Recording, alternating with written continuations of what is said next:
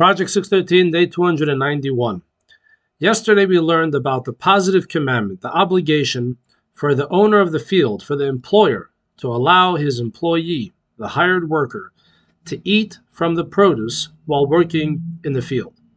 Today we learn two negative commandments, two prohibitions that are associated with the actual worker uh, that limit what exactly that worker is able to eat while working.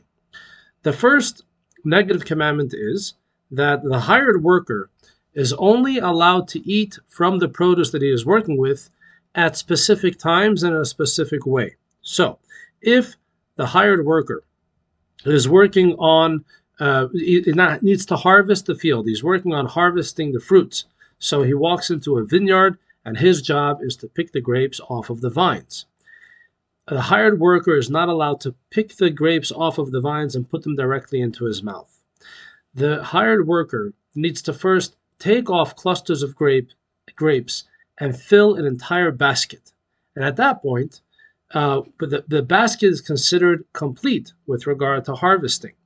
Only at that point is the worker allowed to eat from the grapes inside the basket. Now, um, uh, let's say he's doing work with already harvested fruit. Um, and so when is he allowed to eat? He is only allowed to eat before the work is fully complete. Now, when a person picks picks um, clusters of grapes, he picks grapes off of the vines and he fills up a basket.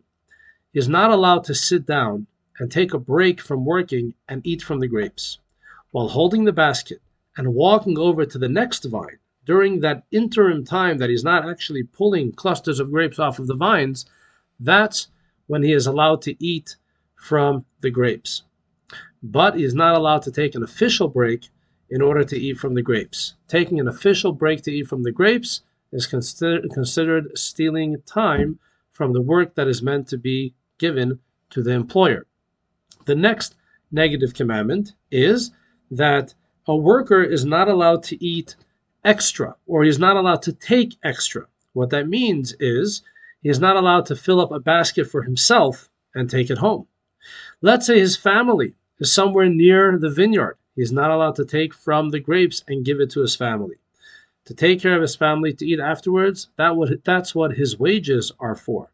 The specific mitzvah that a, when a person is working in the field, is working with fruits, they should be allowed to eat from it, is because you can't have someone working with things and not have the opportunity to fill his mouth or her mouth with them. However, even though there's the positive commandment obligating the employer to allow them to eat it, there's also two negative commandments that limit the employees of how much they eat so that we shouldn't cheat the employer, number one, on the time of work, and also on the amount of fruits that are going to be consumed by the hired workers. Thank you all for watching. More tomorrow.